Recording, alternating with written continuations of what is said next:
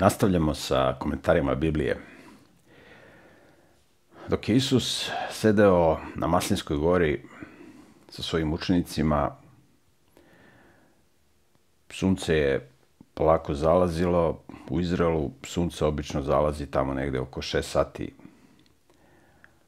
popodne, između 6 i 7. I dok su sedeli tako na Maslinskoj gori, počinjao je mrak. Oni su videli u daljini jednu kuću koja je bila veoma osjetljena sa uljanim svetiljkama.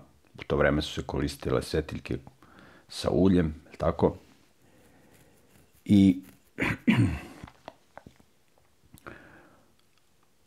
oni su prepoznali da ta kuća koja veoma svetli je kuća devojke koja upravo treba da bude isprošena i koja će te večeri da suda za mladoženju, jer običaj na Bliskom istoku je bio da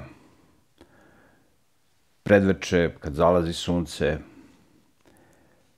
kuća neveste bude osjetljena sa puno svetiljki,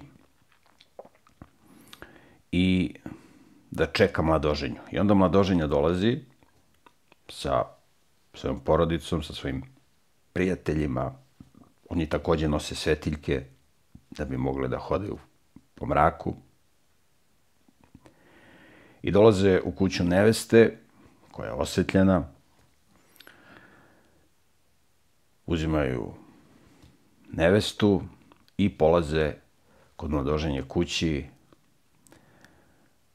na svadbu, na gozbu i te večeri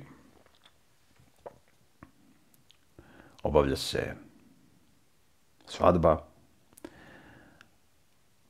Ljudi iz eh, kuće neveste polaze sa svojim svetiljkama u dom mladoženja i njegove porodice gde će se obaviti svadba, odnosno gde će biti gozba. To je bio običaj na Bliskom istoku i Isus je iskoristio to što su i oni učenici videli u daljini, ali dovoljno blizu da prepoznaju da je to kuća neveste po koju će uskoro da dođe mladoženja. Isus koristi taj događaj, tu sliku, te kuće koja svetli, da svojim učenicima da još neke vrlo važne pouke. I Isus priča svojim učenicima sledeću priču. Evanđelje po Matiju 25. poglavlje od 1. do 13. stiha. Tekst kaže Isus je svojim učenicima rekao i sledeće. Carstvo nebesko, carstvo nebesko će ličiti na deset dev, devojaka devica. Na deset devojaka devica koje su uzele svoje svetiljke i izašle u susret mladoženji da postanu njegova mlada. Znači imamo devojke, device koje treba da postanu mlada, mladoženje. I odma nas to podsjeća na ono što, o čemu smo više puta čitali u Bibliji, da je Bog opisan u Bibliji kao mladoženja, a da je njegov narod opisan kao nevesta, kao mlada. I sad ovde se spominje deset devojaka devica. Kaže, pet od njih su bile nerazumne, a pet njih vrlo mudre jer pet nerazumnih su uzele svoje svetiljke, ali nisu uzele sa sobom ulja za svetiljke. A mudre su uzele ulje u posudama sa svojim svetiljkama. Da bi svetiljka mogla da svetli, mora da ima ulje. A treba da idu kod mladoženja. Treba im ulje da bi te svetljike mogle da svetle, da mogu da dođu do kuće mladoženja, kad mladoženje prvo dođe po njih. Pošto je mladoženja zakasnio, znači mladoženja malo kasni, to se dešavalo, da bude loše vreme, da bude neki problem na putu. Pošto je mladoženja zakasnio, sve su zadremale i zaspale. Sve ove devike su zaspale i zadremale. A oko ponoći nasta vika. Evo mladoženje, izađite mu u susret. Oko ponoći stiže mladoženja. Tada ustaše sve one devojke, device i urediše svoje svetiljke. A nerazumne rekoše mudrima, nerazumne devojke rekoše mudrim devojkama, dajte nam malo vašega ulja, jer se naše svetiljke gase. Ali mudre odgovoriše, da ne bude malo nama i vama, idite i kupite kod trgovaca. Idite nabavite ulje. Ili će nama da zafali ako vam damo. Kada su one otišle da kupe, dođe mladoženja i one spremne devojke uđeše sa njim na svadbu i zatvoriše se vrata. Ove mudre došle na svadbu i vrata se zatvorila. A kasnije dođeše i ostale, one nerazumne devojke i povikaše, gospodaru, gospodaru, otvori nam. Ali on odgovori i reče, zaista vam kažem, ne znam ko ste vi. Ne znam ko ste vi. Bdite zato, kaže Isus, jer ne znate ni dan ni čas kada će mladoženja doći.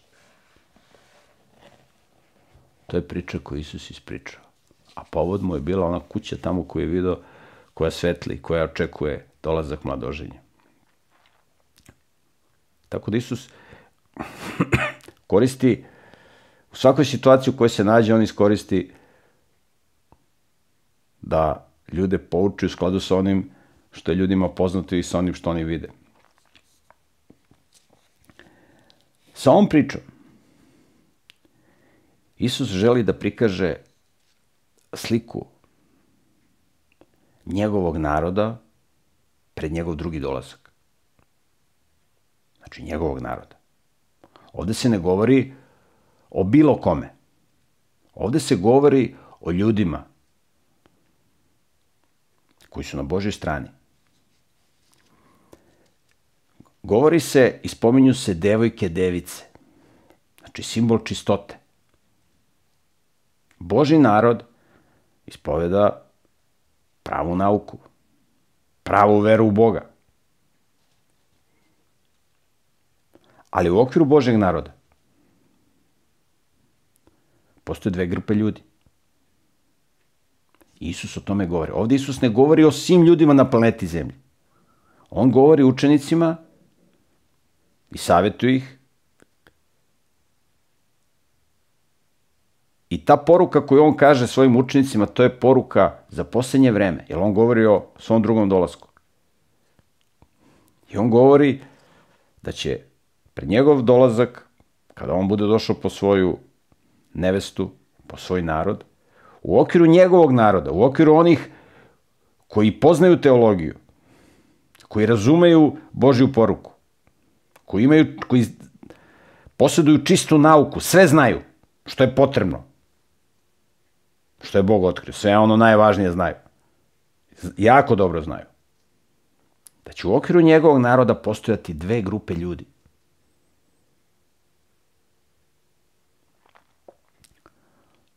Mnogi koji gledaju ovaj program i ove komentare smatruju se da su na Božoj strani, da razumeju teologiju, nadopunjavaju svoje znanje. Ali ova priča koju Isus priča je upućena njima, prevashodno njima. Znači Božjem narodu, koji zna Božju nauku.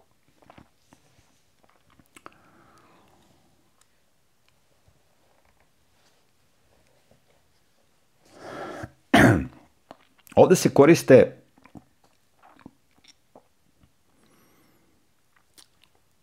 u ovoj priči određene stvari koje treba da protumačimo, da bismo bolje razumeli ovu priču. Spominju se svetiljke. Znači imamo device, devojke, kao simbol čistote. Šta kaže Biblija? Šta predstavljaju svetiljke? Čitamo 119. psalam, 105. stih. Kaže tekst. Reč je tvoja, svetiljka nozi mojoj i svetlost stazi mojoj.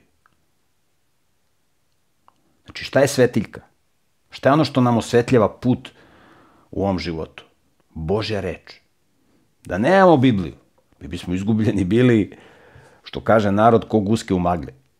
Kao guske u magli. Ne bi znali ni levo ni desno. Bilo bi nam jako teško da se snađemo. Guske se snađu u magli nekako. Ali jako teško. Jako teško. Mnoge se izgube. I više se nikad ne vrate. A mi imamo svetiljku kroz ovaj, kako da prođemo kroz maglu, kako da prođemo kroz tamo. To je Božja reč. Evo, imamo Bibliju. Šta je ulje u svetiljkama koje se ovde spominje?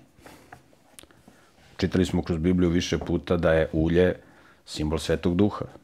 Kad su se carevi proglašavali carevima, izlivalo im se ulje na glavu kao simbol svetoga duha, nadahnuće od Boga, nekoga ko će da vodi narod.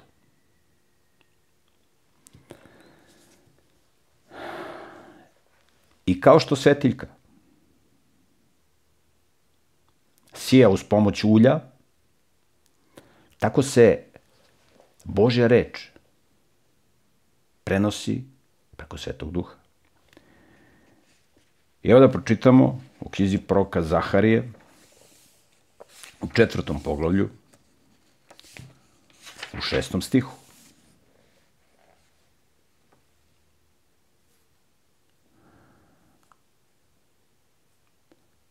Tada mi je odgovorio, Bog priča sa prokom Zaharije. Ovo je gospodnja reč, ne vojnom silom, ni snagom, već mojim duhom, kaže gospod nad vojskama. Znači, ovo je moja reč, ali ne vojnom silom. Znači, Božja reč se ne propoveda silom. Nasilno. Moraš da prihvatiš Božju reč. Ne.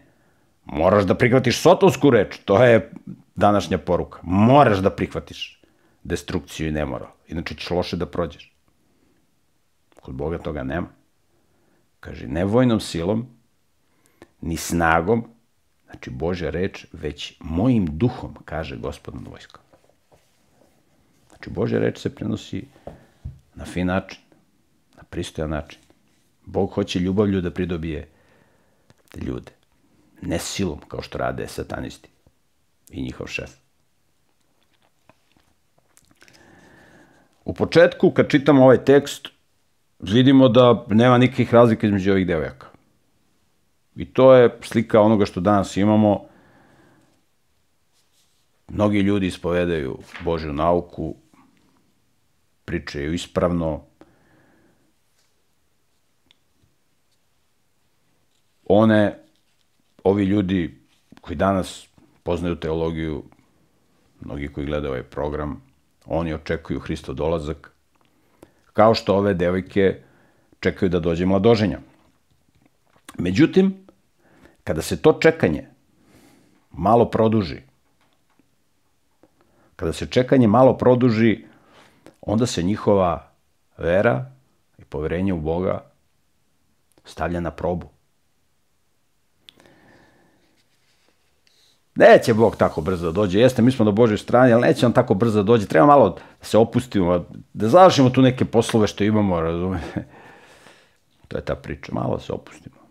Ne treba sada da budemo u grču, da... Mislim, niko i ne kaže da treba da budemo u grču.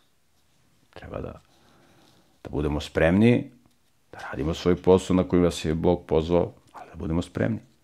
Da ne budemo zatečeni. Šta se ovde desilo u ovoj priči? Kad je stigao poziv, evo mladoženje dolazi, mnogi su bili nespremni. Pet devojaka je bilo nespremno. Zašto? Jer nisu imale ulje u svetiljci. Tako u posljednje vremena. Ljudima će nedostajati sila svetog duha da, predbrove, da prebrode krizu koja će da nastupi. Čovjek može odlično da poznaje teologiju, da ima odlična znanja iz Biblije, kako sistem funkcioniše. Ali ako njegov karakter nije promenjen svetim duhom, on će, kad budu bile velike sotonske prevare i podvale i pritisci, on neće moći da izdrži te pritiske i bit će izmanipulisan sa lažima koje će Soton da, servira.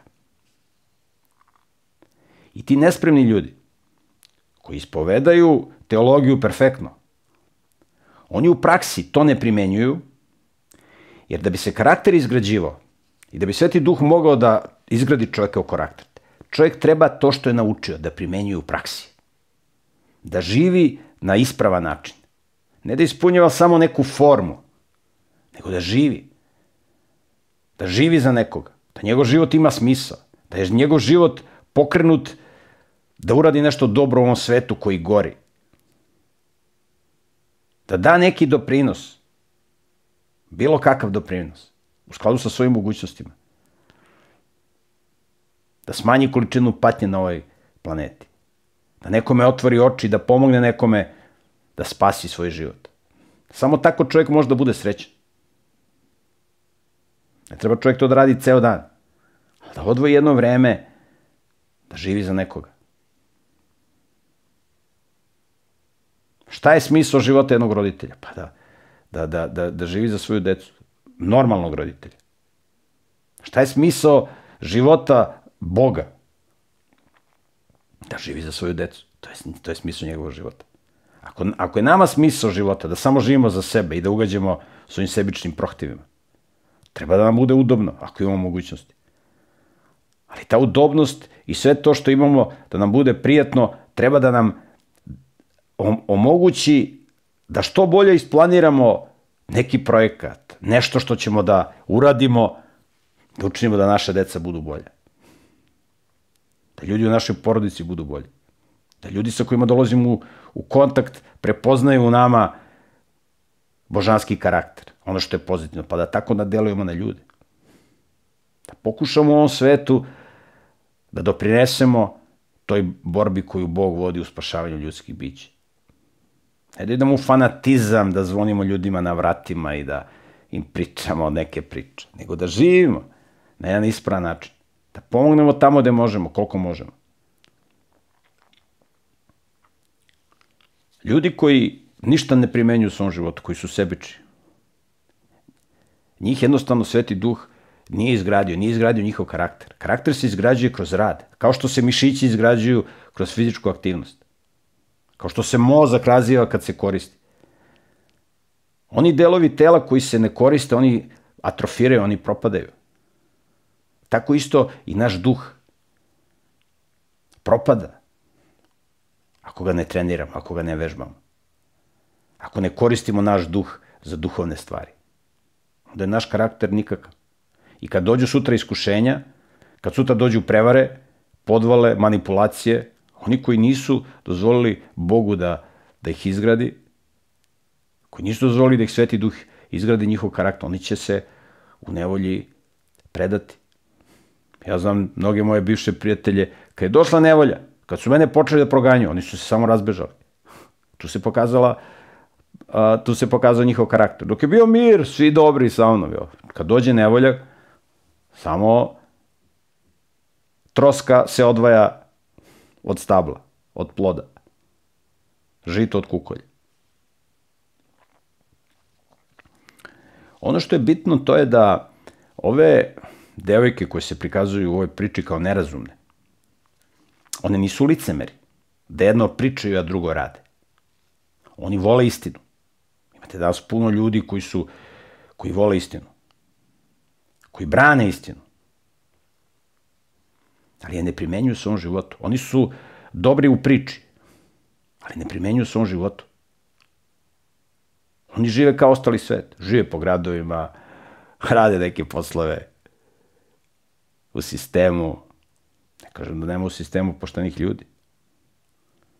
Ali s kim si takav si? Sistem je jako korumpiran i pokvaren. Tako da ljudi brane istinu, zastupaju je, ali u, ali u praksi ne primenjuju. I u knjizi proka Ezekilja čitamo u 33. poglavlju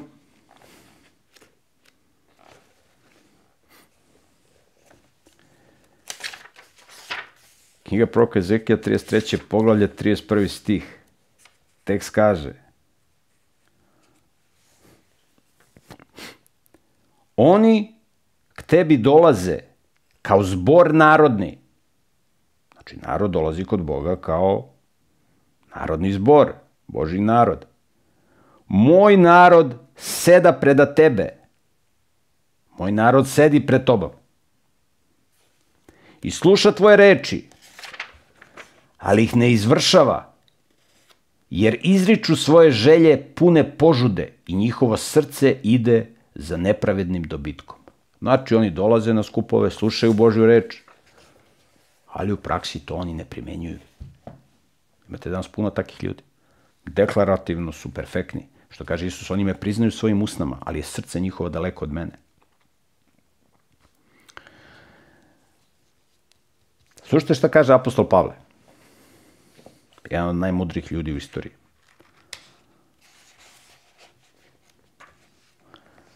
Druga Timotiju poslanica treće poglavlje od prvog do petog stiha. A ovo znaj,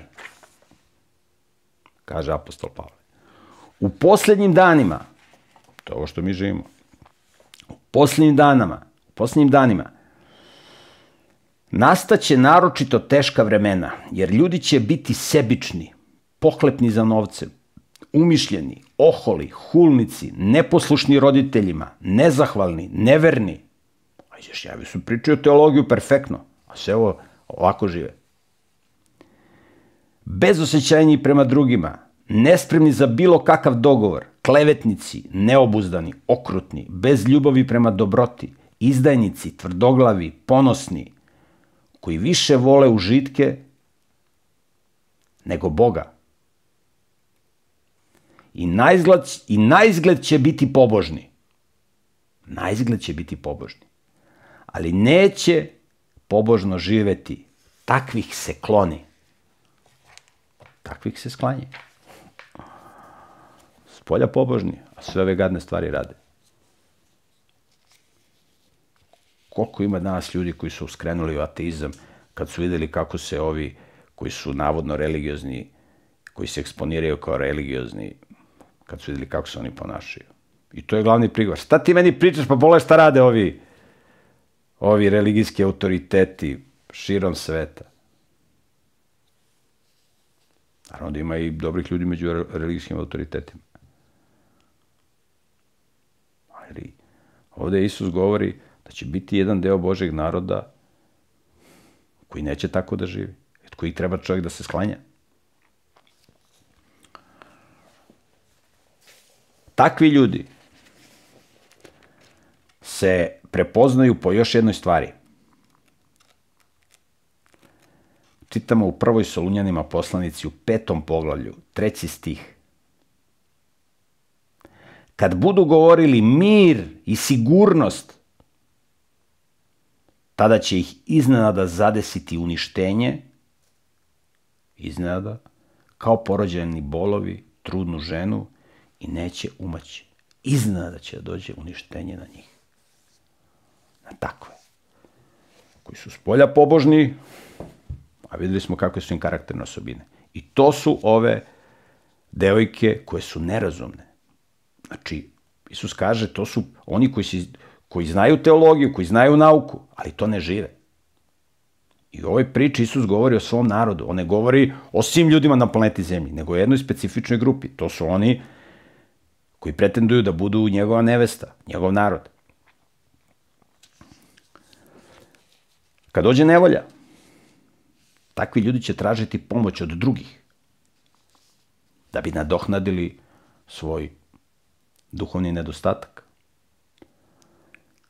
Ali ono što je bitno, da niko ne može da nadoknadi tuđi duhovni nedostatak. Možemo mi da nadoknadimo nekome finansijski dug, ali ne možemo mi da nadoknadimo nekome njegov loš karakter. Da mu mi damo deo našeg karaktera. Mi možemo se molimo Boga za, Bogu za njega, da Bog na njega deluje.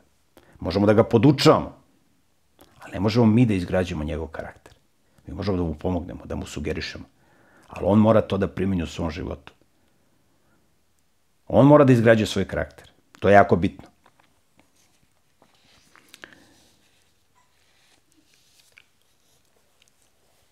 I postoji jedan jako dobar tekst u knjizi proka Ezekilja koji ovo prikazuje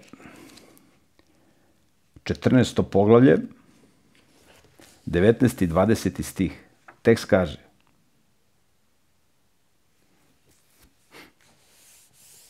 Znači, ne može neko svojim karakterom da garantuje, da garantuje za nekog drugog. Ne može. Ne može neko svojim karakterom da nadomesti nečiji tuđi karakter. To ne može. Pa ja sam bio dobar sa njim, on je dobar čovjek, ja sam s njim dobar prijatelj, on jeste dobar, to što ti s njim bio prijatelj, ne može njegov karakter da se prelija na tebe. Slušajte šta piše, šta kaže Bog u knjizi Proka Ezekilja, 14. poglavlje, 19. i 20. stih. Kaže Bog, kada bih na tu zemlju pošast pustio, kada bih pustio katastrofu na tu zemlju, zbog nemorala koje rade, kada bi svoj gnev izlio i napunio je krvlju, znači bila bi klanica među tim banditima i razbojnicima koji ubijaju druge ljude i šire smrt. Kad bih na tu zemlju poša spustio, svoj gnev izlio i napunio je krvlju, da bih iz nje i ljude i stoku istrebio. A u njoj, ako bi se našli Noje, Danilo i Jov, tako ja bio živ, govori gospod, ne bi oni izbavili ni sinove, ni kćeri, već bi zbog svoje pravednosti samo dušu svoju izbavili. Oni su pravedni, oni će da se izbave. Njihova deca, ako nisu pravedna, neće se izbaviti zbog njihove dobrote i zbog njihove pravednosti. Znači, kod, kod Boga to, to, to ne postoji da se preliva karakter, da ti dam ja malo mog karaktera. Ja mogu da te podučujem, mogu da se molim za tebe. Ne mogu da ti ja dam moj karakter. Karakter moraš da izgrađuješ, prijatelju. Znači, ko može da se izbavi? Onaj koji ima izrađen karakter. Može njemu da bude neko sin, čerka. Nema izgrađen karakter, ne može da se izbavi. Ne može da se izbavi. Kaže biblijski tekst, kaže Bog. To ne kažem ja. I zato je ova priča o mudrim i ludim devojkama jako važna za Božji narod. Ono što je bitno, to je da se čovekov karakter i koliko je on radio na tome da Sveti Duh izgradi njegov karakter. Najbolje pokazuje kad dođe neka kriza. Šta se ovde dešava? Kaže, oko ponoći je došao glas. Oko ponoći nasta vika. Evo mladeženje, izađite mu susret. Znači, oko ponoći.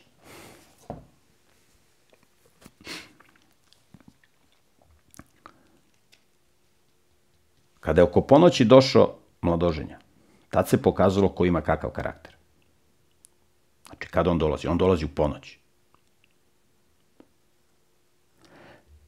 Tako će sutra, kada ljudi budu bili pod pritiskom, kada im život bude bio ugrožen, ovo zemaljski život, tada će ljudi da pokažu svoj karakter. Ja verujem u vaskrsenje. Ja verujem u vaskrsenje. Veruješ u vaskrsenje? Sad ćemo da vidimo u praksi da li to da li ti veruješ? Kad ti ovozemaljski život bude bio ugrožen, da vidimo da li ćeš da ostaneš na Božoj strani. Tu ćemo da vidimo da li ti veruješ u vaskrsenje. Jesi spreman da ostaneš na Božoj strani da se držiš ispravih principa i po cenu da te ubiju i da ti skrate ovozemaljski život? Tu ćemo da vidimo, prijatelju, koliko je tvoj karakter izgrađen da istrpi takvu nevolju i takvo iskušenje. Tu će karakter da se pokaže.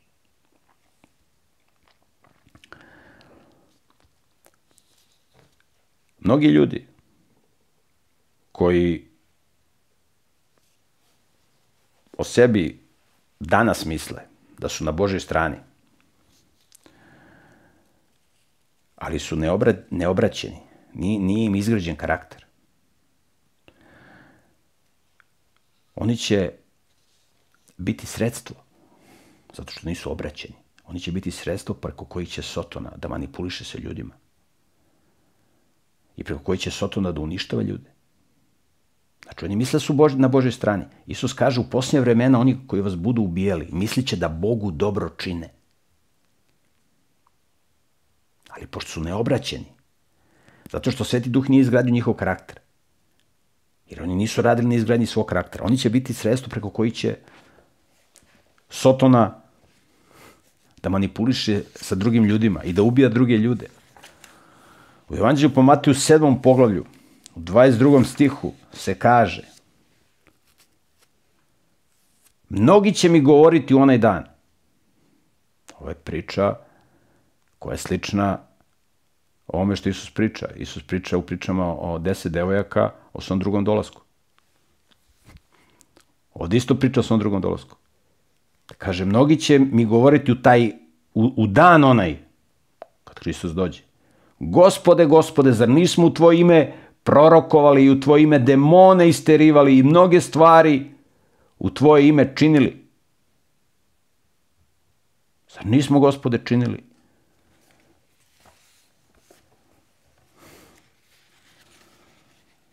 U Evanđelju po Luki isto se to priča, samo malo iz druge perspektive. 13. poglavlje. 26. i 27. stih.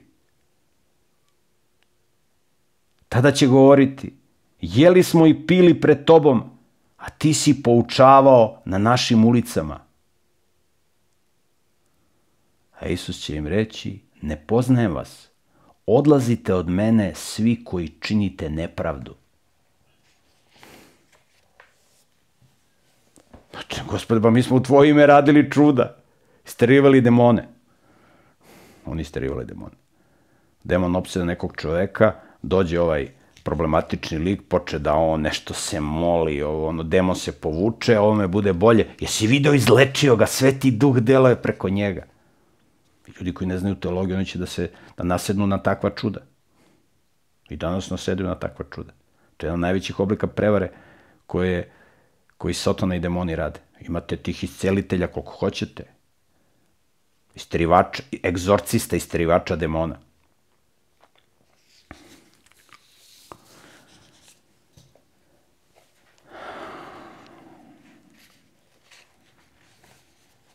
Ono što mi ne vidimo, a što Bog vidi,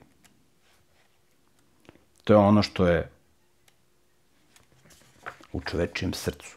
Šta je u čovečijem srcu? Prva Korinćanima, drugo polovlje, 11. stih.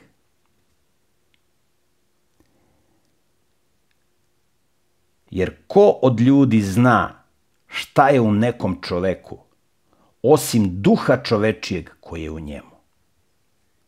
Znači, čovjekov karakter je vezan za čovjekov duh. Mi to ne vidimo. Mi možemo da padnemo u iskušenja da neke ljude loše procenimo, pa da mislimo da su pobožni, ali mi ne vidimo njihov duh.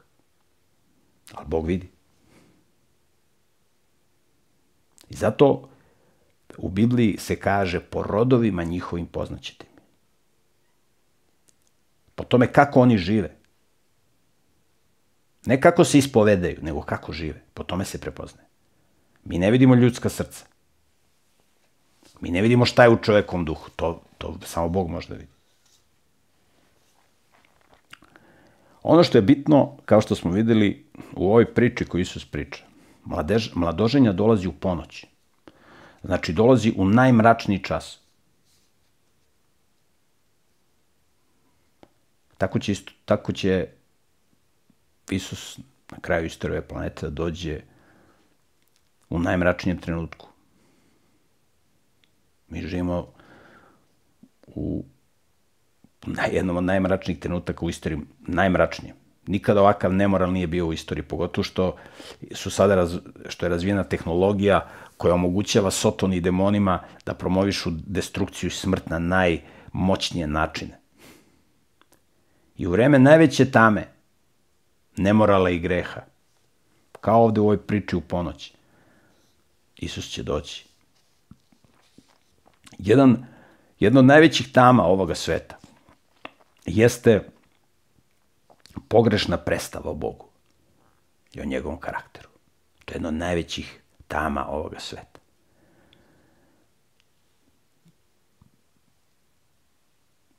Bog je i pogrešno shvaćen i pogrešno protumačen. Vi kad čujete šta ljudi pričaju i kako govore o Bogu, to je da vas glava zaboli. U knjizi Proka Isaije, u 60. poglavlju, u drugom stihu čitamo, jer evo, mrak će pokriti zemlju i gusta tama narode, a nad tobom će zasjati gospod i njegova slava videće se na tobom. U vreme najvećih tame na planeti Zemlji. Bog će obasjavati svoj narod. Ovo je velika uteha i veliko obećanje. Takođe u knjizi proka Isaije u 40. poglavlju u 9. i 10. stihu čitamo Popni se na visoku goru, ti koja nosiš dobru vest, Siono, sveta gora Božja u Izraelu. Popni se na visoku goru. Poviči sve glasa ti koja nosiš dobru vest Jerusalimu. Poviči, ne boj se, reci judinim gradovima, evo vašeg Boga. Gle, gospod će doći kao silan junak, njegova će mišica za njega vladati. Gle, kod njega je nagrada, pred njim je plata. Bog govori i gde će da dođe. Govori i lokaciju. Sveta zemlja. Ali vidjet će ga svako oko, kako kaže u Bibliji. Tako da, na kraju istorije, u najvećoj tami, oni koji su na Božoj strani treba da zablistaju. Treba da se svetle njihove svetiljke kao svetiljke ovih dobrih devojaka, mudrih devojaka.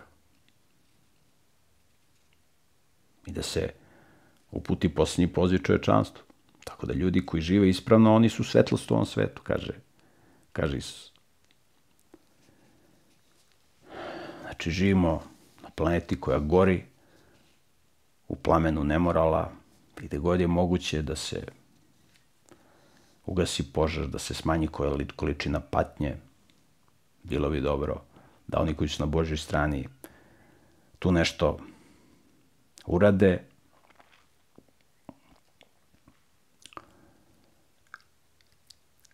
Tako da, ljubav koju, ljudu, ljubav koju ljudi ispoljavaju jedni prema drugima je takođe Boži dar.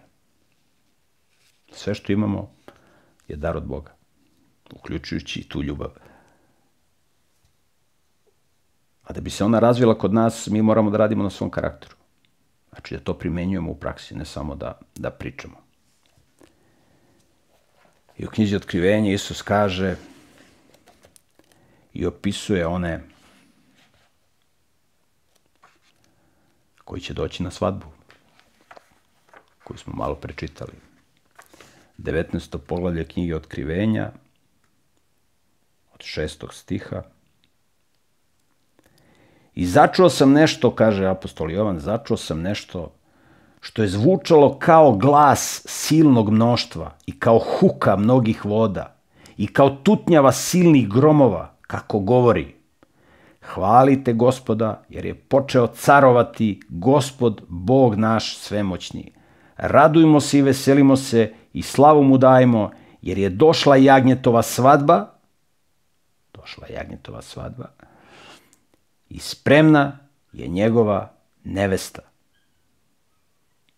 I anđeo mi je rekao, piši, srećni su oni koji su pozvani na jagnjetovu svadbenu večeru, još mi je rekao, ovo su pouzdane Božje reči.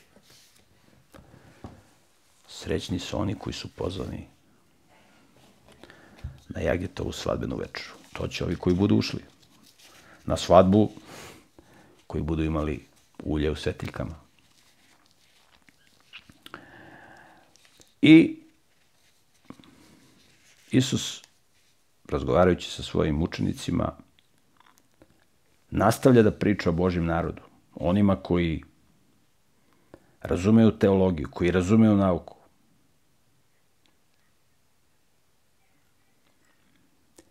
I Isus opisuje kako će izgledati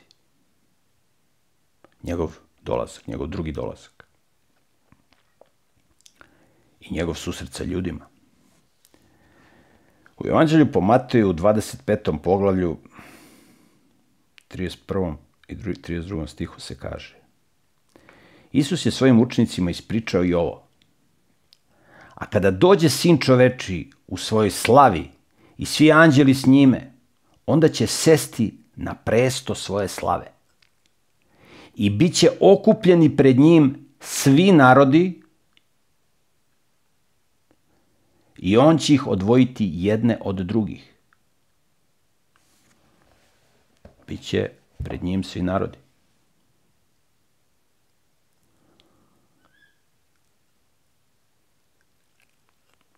Mi znamo, kad budemo, ovaj, čitali smo te tekstove, kad Isus bude došao, oni koji su njegovi protivnici, oni će biti uništeni deća se vaskrsenje pravednih koji su živjeli kroz istoriju. Međutim, kada Isus dođe, pred njim će biti, pred njim će biti njegov narod. Biće ljudi koje će onda razdvoji. I ova priča je povezana sa pričom o deset devojaka, gde su bile pet mudrih i pet ludih devojaka. Pet mudrih i pet nerazumnih.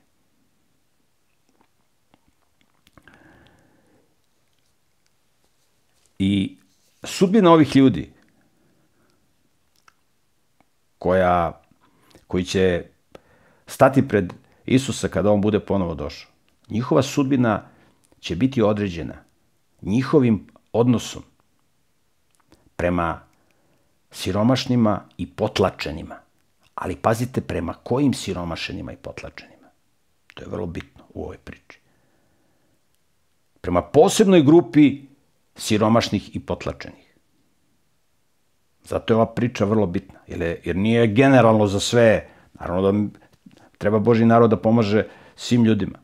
Jer svi ljudi koji imaju potrebna naša pomoć su naši bližnji. Ali u ovoj priči Isus govori o svojoj braći.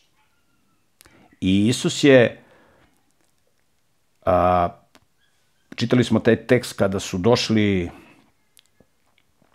Isova majka i braća na jedan sastanak i stajali su ispred vrata, onda su Isu rekli, učitelju, evo, došli su ti majka i braća i sestre, čekaju te ispred. A Isus je rekao, ko su moja majka, braća i sestre? Oni koji tvore volju oca mojega koji na nebesima. Oni su moja braća i sestre. Bližnji su svi koji imaju potrebna naša pomoć. Ali naša braća i sestre su oni koji čine ono što je volja našeg oca na nebesima. I tekst kaže da kada Isus dođe, ljude će razdvojiti jedne sa leve strane, jedne sa desne strane. I sad slušajte šta će da kaže on ovima koji su sa desne strane. Evanđelje po Matiju 25. poglavlje 34. i do 36. stiha. Tada će reći onima s desne strane, dođite blagosloveni oca moga, nasledite carstvo nebesko koje vam je pripremljeno od postanka sveta do sada, jer sam ogladneo. Slušajte šta kaže Isus. Dođite vi. Vi dođite da nasledite Božje carstvo. Jer ja sam bio gladan i dadoste mi da jedem. Ožedneo sam i napojili ste me. Bio sam gost i ugostili ste me. Bio sam go i obukli ste me. Bolestan i posetili ste me. U tanici sam bio i dolazili ste mi.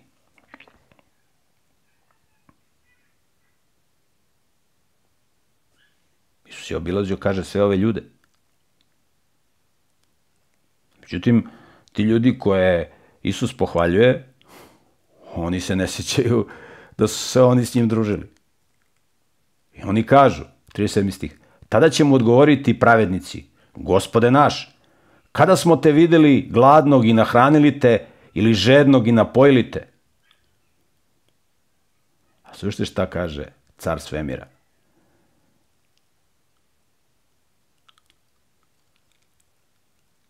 Car će im odgovoriti i reći, zaista vam kažem, ukoliko ste učinili makar jednom ono što je trebalo od ove moje najmanje braće, meni ste učinili. Vidite, Isus govori da će u posljednje vremena biti veliki progon Božeg naroda. Znači, ljudi će biti progonjeni zato što su na Božoj strani. Ekonomski će da ih osiromašuju, da ih hapse, da ih maltretiraju, da ih tuku, da ih kažnjavaju na razne načine. I slušajte šta će sve sa tim ljudima da bude. Kaže, moje braći ste dali da jedu, kad su žedni bili, napojili ste ih, kad su bili gosti, primili ste ih, kad su bili goli, obukli ste ih, kad su bili bolesni, posetili ste ih, u tanici ste im dolazili, svim ovima koji će biti progonjeni. Vi ste pomogli. Jer ima mali broj ljudi koji može javno da se eksponira i da, i da ne treba ne trebaju Bogu hiljade i hiljade ljudi da se javno eksponiraju i da budu progonjeni. Iako će biti progonjeni svi koji su na Božoj strani. Ali će biti neki koji će naročito biti progonjeni. Koji će svojim životom na poseban način da svetla ovom svetu.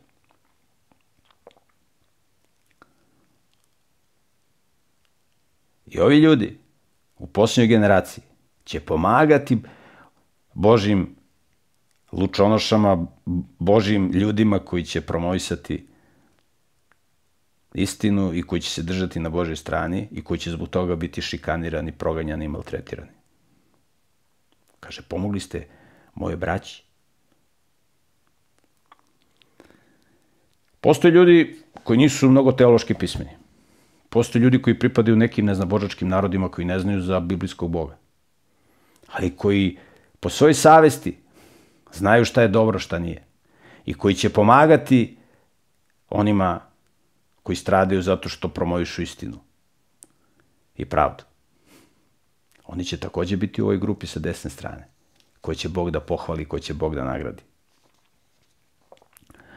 U Bibliji smo čitali više puta da Bog šalje svoje anđele koji pomažu Božim vesnicima, Božim narodu. I oni koji su prihvatali u svoju kuću i ugostili Božije vesnike, Božije pronosioce istine i pravde, oni su u svoju kuću primali anđele, a da to nisu ni znali. I to piše i na drugim tekstovima a, u Bibliji. Kao i u ovoj priči o deset devojaka.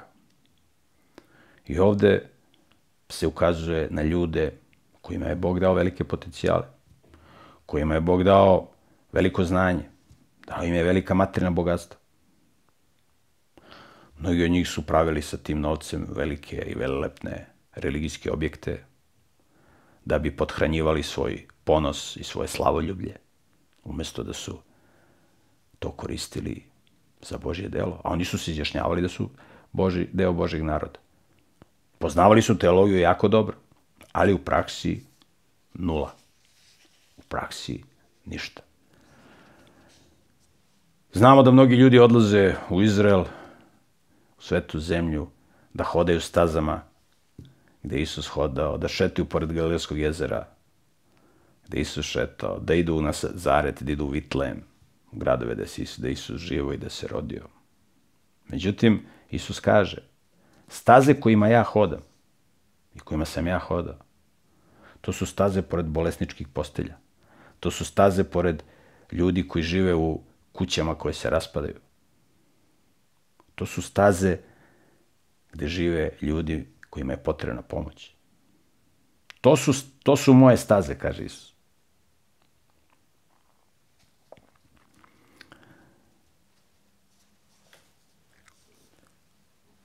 Ako bismo želeli da uđemo u um Isusa Hrista i Boga, možemo da postavimo sebi pitanje šta bismo mi želeli da ljudi učine za nas. Da smo mi na mestu tih ljudi koji su progonjeni, koji pate, koji su šikanirani. Šta bismo mi želeli da ljudi učine za nas? To je pitanje koje treba sebi da postavljamo. Postoji jedno Hristovo pravilo života po kome će se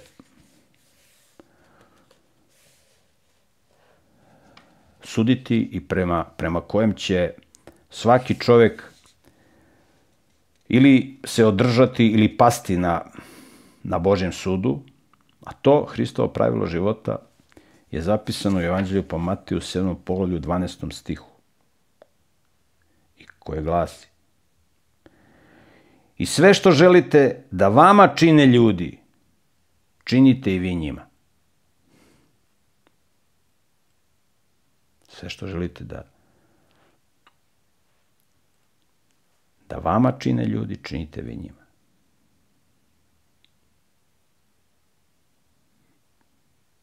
Probaj da se staviš u situaciju čoveka koji je progonjen, koji je šikaniran, koji je maltretiran. Zato što je na Božoj strani. Šta bi, da si na njegovom mestu, šta bi ti želeo da se za tebe učini? Kako da ti se pomogne? Ono što je važno da istaknemo To je jedna poruka koju je Bog dao Mojsiju, a koja važi za Isusove učenike u prvom veku, a i danas. To je tekst iz druge knjige Mojsijeve, 33. poglavlje, 14. stih. Kada je Bog pozvao Mojsija da predvodi i da služi neuki narod, buntovni narod, nedisciplinovani narod, isto koji danas. Narod je teološki neuk, buntovan. Samo mi nešto da diže neke ustanke, da blokira, da ovo, da... Nedisciplinovan.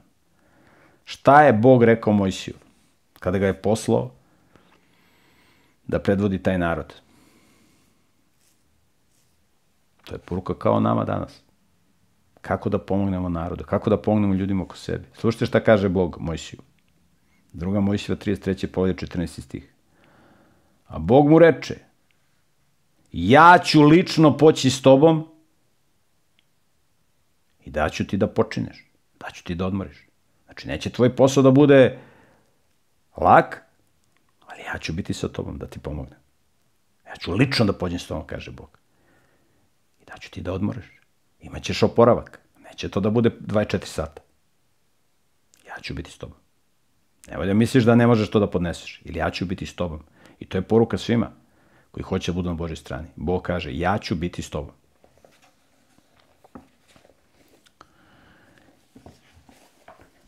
I kako čovek može da pokaže da voli Boga? Kako?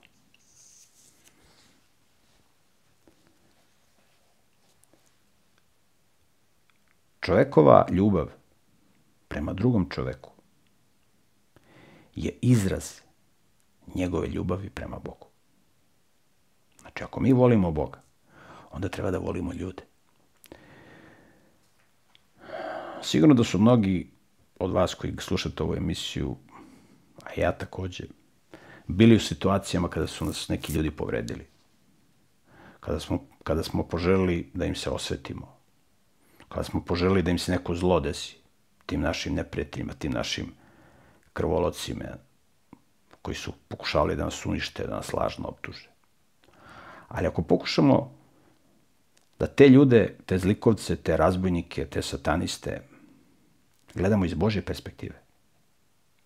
To su Božje deca takođe. Šta bi Bog, šta Bog želi za te ljude?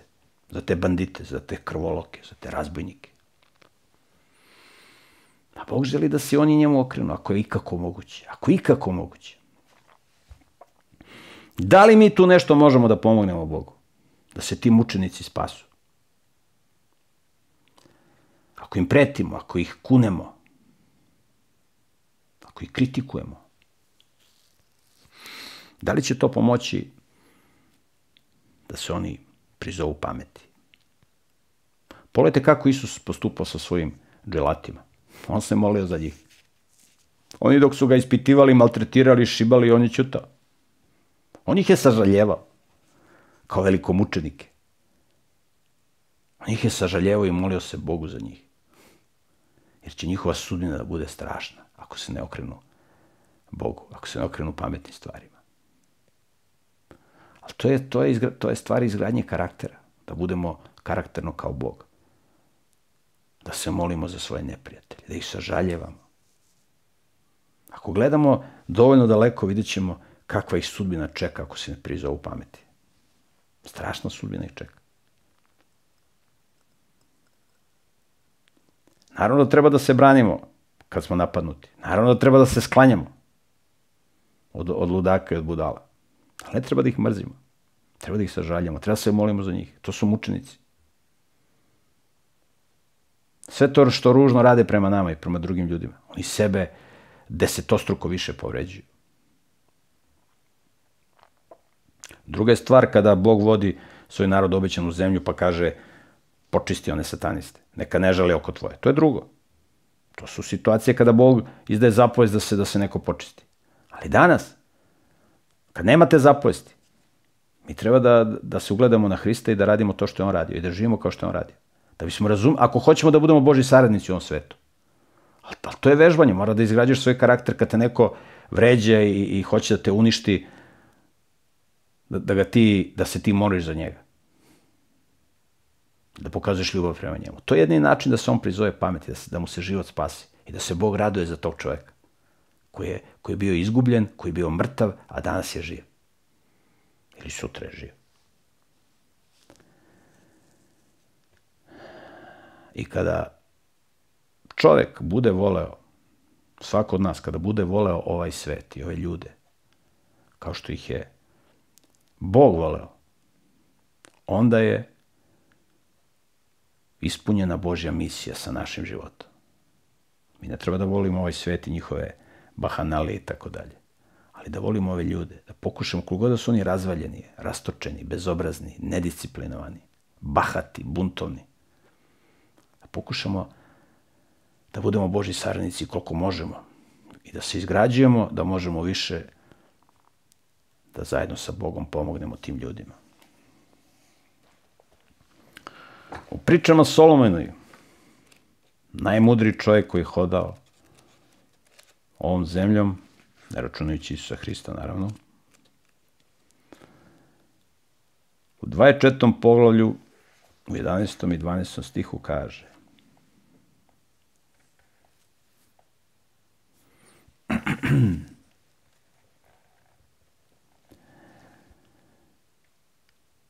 Izbavi one koje vode u smrt i spasi one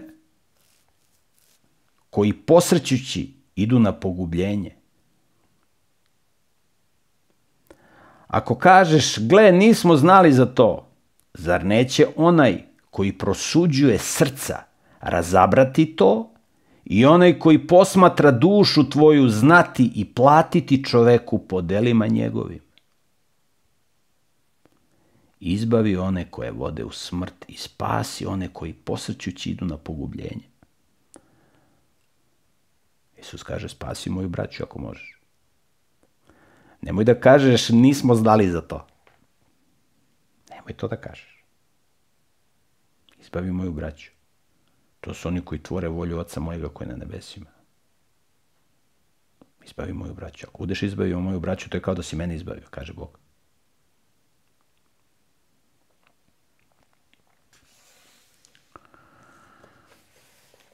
Bog se upisuje u Bibliji kao veliki pastir. I svakome od nas je nešto povereno. I dolazi dan kada će veliki pastir da postavi pitanje svakome od nas. A to pitanje glasi, knjiga Proke Jeremije, 13. povalje, 20. stih.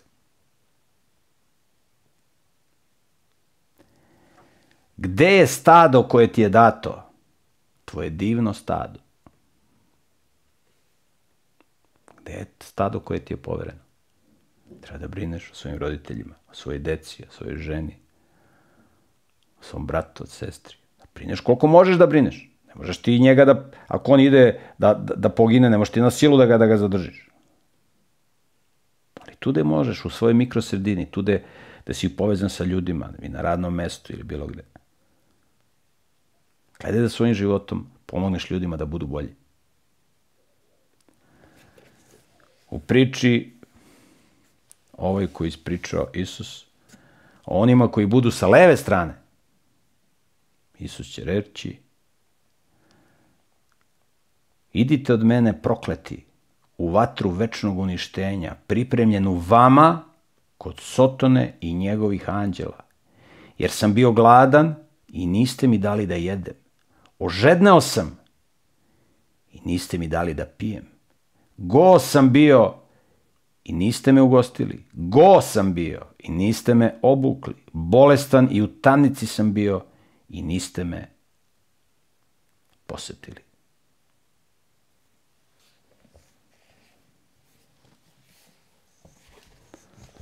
Kao što sam rekao, kao što Bog kaže, ja ga samo citiram, ja sam plagijator – Božih reči, nisu to moje reči. Bog ne traži nas da budemo fanatici, da zvonimo ljudima na vratima. Bog od nas traži da živimo ispravno i da koristimo resurse koje nam je dao. Nije teško biti ljubazan, nasmejan. Nekome je i to teško. Trebaš da se vežbaš, prijatelj. Trebaš da se vežbaš da budeš nasmejan, da budeš ljubazan. Ako možeš nešto više od toga, potrudi se da učiniš da pozitivna energija, da količina patnje i tuge i bola se smanji na ovoj planeti. I bit ćeš saučesnik u velikom Božjem delu. Jednog dana ćeš biti pozvan na svadbu. Na svadbu Jagnjetovu. Eto, dragi prijatelji, to su neke od posljednjih priča i pouka koje Isus ispričao svojim učenicima u prvom veku, a koji su vrlo važne za nas danas. Vrlo aktuelne, vrlo važne. Tako da možemo o tome da razmišljamo i da primenjujemo u svojom životu da bi nam danas bilo dobro. I da bismo jednog dana mogli da budemo pozvani na Jagnjetovu svadbu. To je bilo sve za ovaj put. Hvala vam na pažnji. Ako da Bog, vidimo se u sledećoj emisiji. Pozdrav!